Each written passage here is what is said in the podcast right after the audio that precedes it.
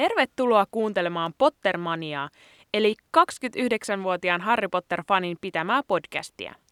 Mä oon Elli Tolonen ja mä oon tuo kyseinen fani. Mulle on kertynyt vuosien aikana paljon erilaisia huomioita ja teorioita, joita mä haluan jakaa nyt muidenkin tietoon. Tässä podcast-sarjassa mä käsittelen aihe kerrallaan kirjasarjan ilmiöitä ja tarjoan salakäytävän sen mysteereihin. Mä oon tässä toisen tuotantokauden päätyttyä kuunnellut kolme ensimmäistä kirjaa, ja niistä inspiroituneena mä päätin tehdä teille kuulijoille joululahja yllätyksenä tällaisen joulubonusjakson. Mulla on semmoinen visio, että mä sanoisin tässä jotenkin sillä lailla hienosti, että joulutylypahkassa. Ehkä mä kuiskaan sen, katsotaan miten käy. Ja laitan tuohon taustalle jonkun kivan jouluserimputuksen. Kokeillaan, mitä tästä tulee. Katsotaan.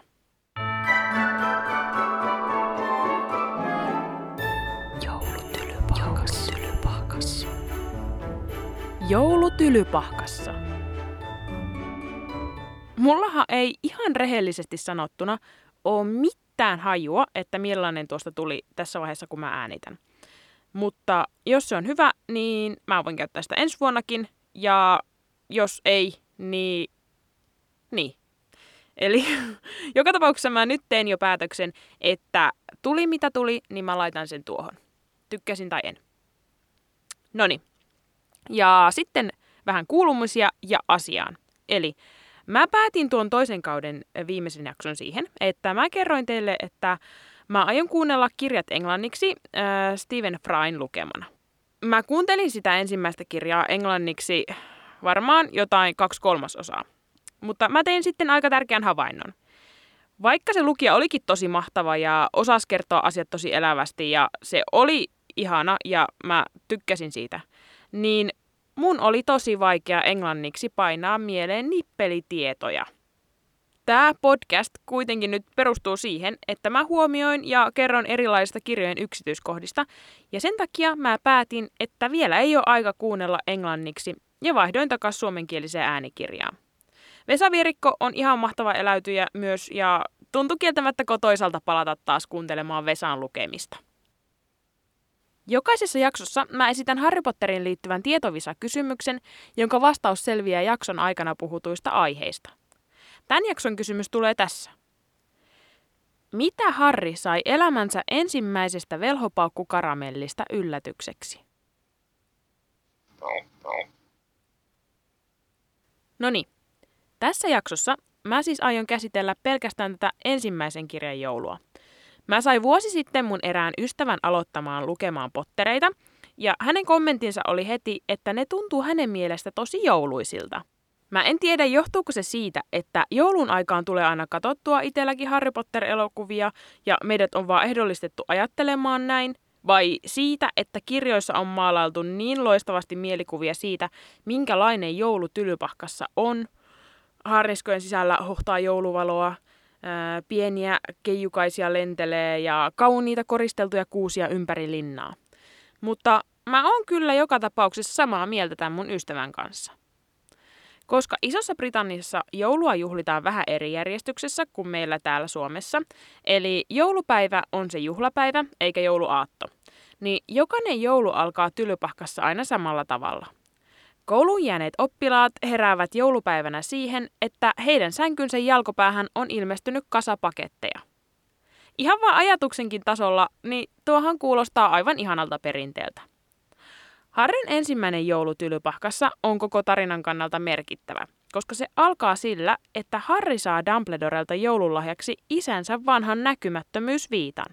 Tuo viitta tulee pelastamaan Harrin tiukoista paikoista vielä monet kerrat kirjasarjan aikana. Ja mun on jotenkin ihan pakko tähän väliin vielä sanoa, että nyt kun me tiedetään, että Harryn viitta on myös yksi kuolemanvarjeluksista, niin tuntuu todella, todella hurjalta, että Harri piti siitä niin hirveän huonosti huolta. Jo heti ekassa kirjassa hän onnistuu unohtamaan sen tornin huipulle, kun hän on viemässä Hermionen kanssa Hagridin lohikäärmettä Norbertia Charlie Weasleyn ystävien noudettavaksi. Tässä vaiheessa Harry on oikeasti omistanut sen viitan vasta jotain kaksi kuukautta. No, kolmannessa kirjassa Se jäi jopa kahteen otteeseen lojumaan tylypahkasta tylyahoon vieviin salakäytäviin. Siis oikeesti niitä viittoja on maailmassa tasan yksi. Onko niin vaikea sujauttaa se aina jonnekin kaavun taskuun, niin kuin Harry muulloin tekee sitten aika monestikin? Ja näkymättömyysviittaan liittyen, mä oon saanut useamman viestin teiltä kuulijoilta, ja niissä on monesti kyseenalaistettu sitä, että onko tämä Harryn viitta todella yksi kuoleman varjeluksista. Kirjoissa nimittäin sanotaan, että kuoleman varjelusviitta peittää kantajansa aina täysin ja minkään läpäisemättä. Langetettiinpa siihen mitä loitsuja hyvänsä. Nämä on kieltämättä todella relevantteja epäilyjä, koska Harry kuitenkin kangistettiin tuon viitan sisällä parinkin otteeseen. Drakon toimista Tylypahkajunassa ja Dumbledoren toimesta tornin huipulla. Sen lisäksi me myös tiedetään, että villisilmä vauhkomieli näki taikasilmällään viitan läpi. Kieltämättä tuo taikasilmäjuttu tuntuu vähän oudolta. vaikka me tiedetäänkin vain yksi henkilö, jolla tuollainen taikasilmä on ollut, niin Kirjoissa jätetään täysin auki, että kuka voi saada taikasilmän tai miten sellaisen voi saada tai miten sellainen tehdään. Jos se taikasilmä on oikeastikin niin ainoa laatuaan, niin kai tämä on uskottavaa, että sattumalta se vaan näkyy viitan läpi. Mutta jos tuollaisen taikasilmän on yhtä mahdollista tehdä kuin esimerkiksi ajankääntäjän, eli ne on harvinaisia, mutta kuitenkin velhon valmistettavissa, niin silloinhan viitta ei tosiaankaan kätke täydellisesti, eikä sen voimaan voi aina luottaa. Mä kuitenkin itse uskon, että kyseessä on ihan oikea kuolemanvarjelusten viitta, ja mulla on siihen perustelu, joka oikeastaan myös selittää tuon taikasilmän. Niin kuin elämässä ylipäätään, niin tässäkin meidän pitää nyt käyttää lähdekritiikkiä ja muistaa, että kenen suusta nuo määritelmät viitan ominaisuuksista tuli – se, joka kuolemanvarjeluksista kertoi, oli nimittäin Lunan isä, Xenophilius Lavkiva, joka tiedettävästi usko moneen asiaan, jotka ei ollut totta. Vaikka hän olikin oikeassa kuolemanvarjeluksista ja niiden olemassaolosta, niin se ei automaattisesti tarkoita sitä, että jokainen hänen sanomansa asia olisi ollut totta. Viitta itsessään pysyy kuitenkin koko ajan täysin peittävänä, eikä mikään taika, joka koitettiin langettaa itse suoraan viittaan, kuten kutsuloitsu, niin ei toiminut siihen. Ilmeisesti tavalliset näkymättömyysviitat kuluu ajan saatossa, ja tämä ei kulunut Harryn isän käytössä tai Harryn itsensä käytössä.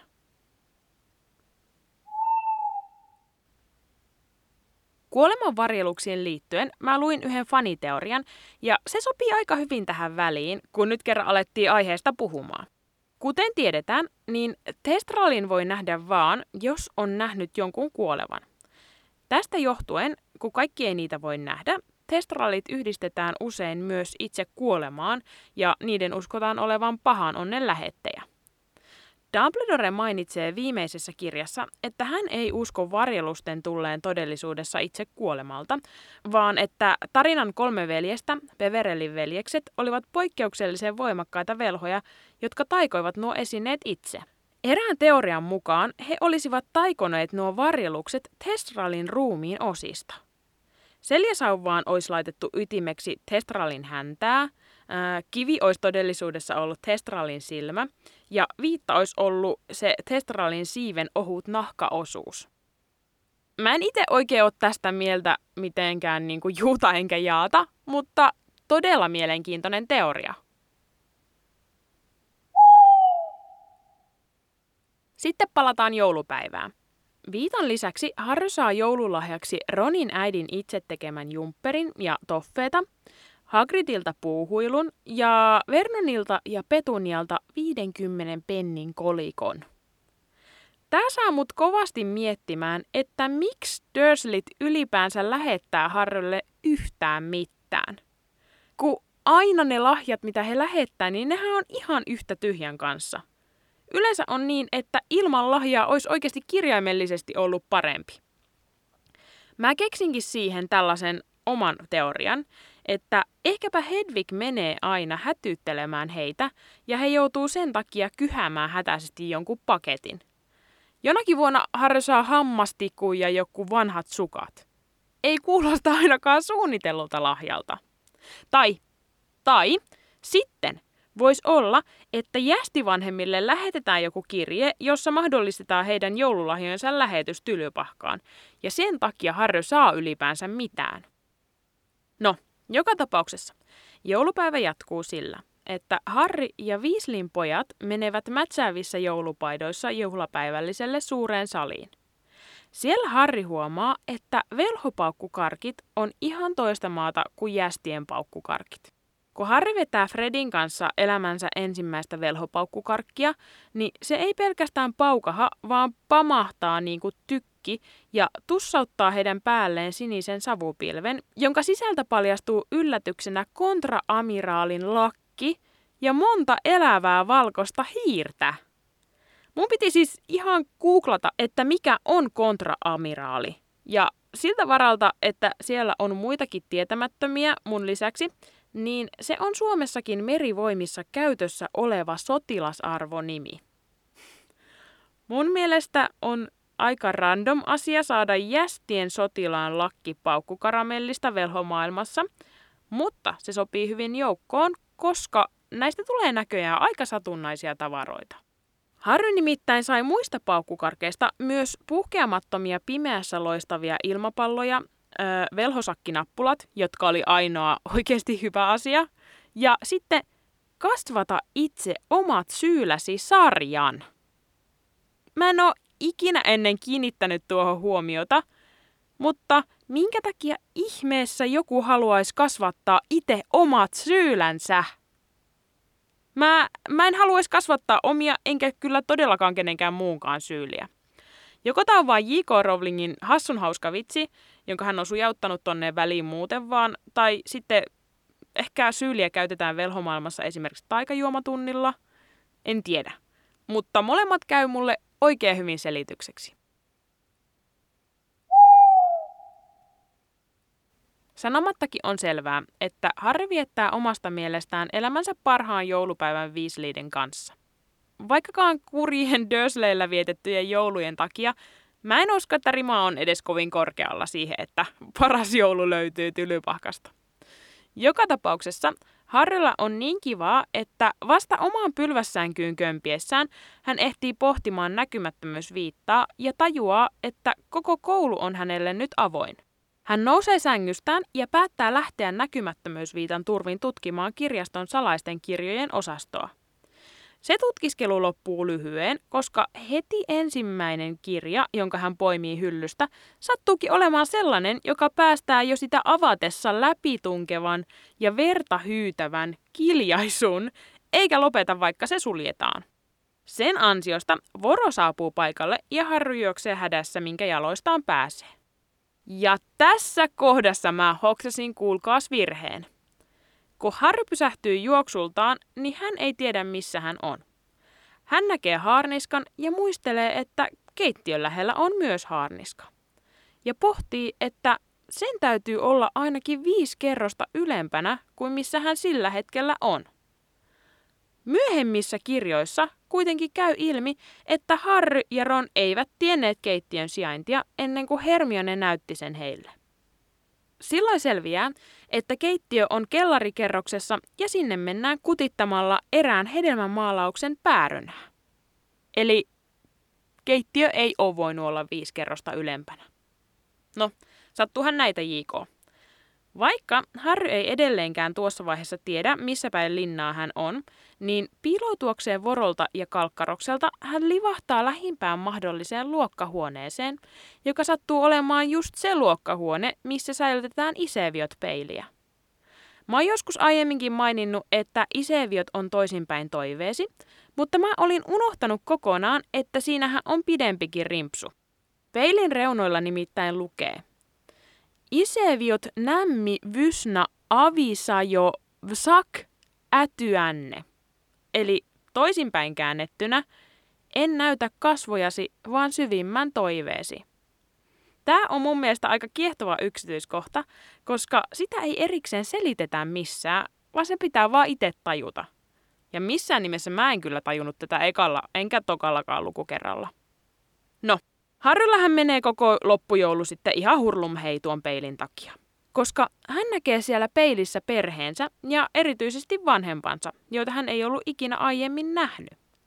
Se peili saa aivan ymmärrettävästi hänet pauloihinsa ja hän ei enää halua tehdä mitään päivisinkään ja hän menettää ruokahalunsa ja palaa sinne sitten seuraavinakin öinä. Kolmantena yönä, kun Harry on siellä, Dumbledore odottaa Harrya huoneessa ja kertoo peilin näyttävän sen katsojan sydämen kipeimmän ja syvimmän toiveen. Kun Harry kysyy Dumbledorelta, että mitä hän näkee peilissä, niin Dumbledore vastaa, että parin villasukkia, ja harmittelee sitä, ettei saanut taas joululahjaksi yksiäkään. Harry epäilee, ettei Dumbledore ollut täysin rehellinen vastauksessaan, ja mä oon samaa mieltä. Tuskin hän sentään villasukkia siellä näki, vaan mä arvelen viimeisen kirjan tapahtumien perusteella, että hän näki saman asian kuin Harry, eli oman perheensä.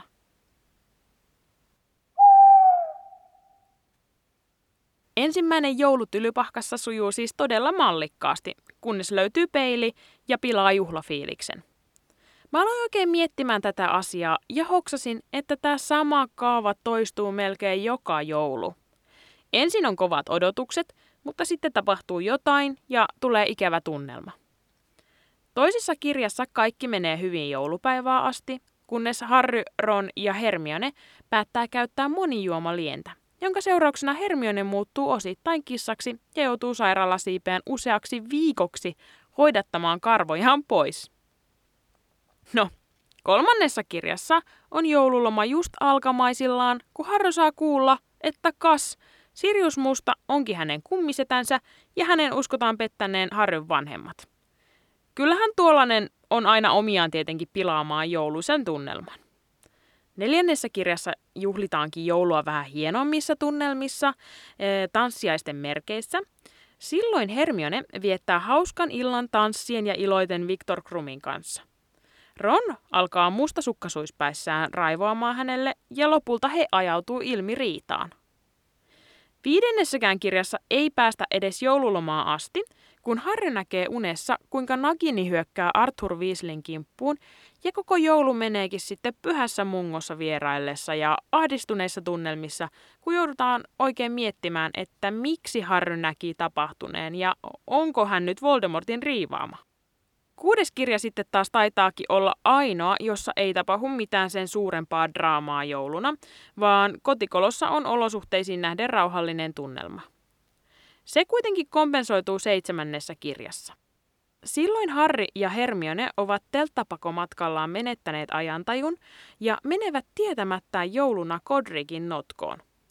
Siellä hommat eskaloituu siten, että Voldemortin käärmen Nagini hyökkää heidän kimppuunsa ja itse Voldemort on todella lähellä saada heidät kiinni. Koko homma päätyy siihen, että Harrin sauva katkeaa ja hän menettää tajuntansa. Rupesi jotenkin naurattaa nyt, kun mä luettelen näitä, ja tajusin, että miten ikävän käänteen Harryn joulut yleensä saa, niin mua itseäkin oikein ihmetyttää, että mikä näissä kirjoissa sitten onkaan niin joulusta. Siinä oli tämän joulubonusjakson asiat. Mä muistutan vielä tähän loppuun, että Pottermanian ja Nextorin kaupallinen yhteistyö on edelleen voimassa. Nextori on siis ääni- ja e-kirjapalvelu, jossa pääsee valitsemaan luettavaa tai kuunneltavaa ihan valtavasta kirjavalikoimasta. Käyttämällä kampanjakoodia Pottermania45 saa 45 päivän ilmaisen kokeilujakson. Koodin saa syötettyä silleen, että menee Nextorin sivuille, painaa oikeasta yläkulmasta kolmea viivaa ja valitsee sieltä avautuvasta valikosta kampanjakoodi. Tämä koodi on nyt voimassa vain uusille asiakkaille. Jos sulla on tässä lomalla luppuaikaa, niin ota Nextori ihmeessä testiin. Mä alan tässä jouluaikana nyt tekemään kolmannen kauden jaksoja ja tarkoitus olisi julkaista niitä sitten helmikuun lopussa. Ja nyt mun oli pakko tulla äänittämään tätä juttua tälle jälkikäteen, kun mä oon tehnyt sen joulurimputuksen. Ja siitä tuli mun mielestä oikeastikin niin hyvä, että mä nyt lisään sen vielä tähän loppuun lisäksi. Heippa ja hyvää joulua! Joulutylypahkassa. Joulutylypahkassa.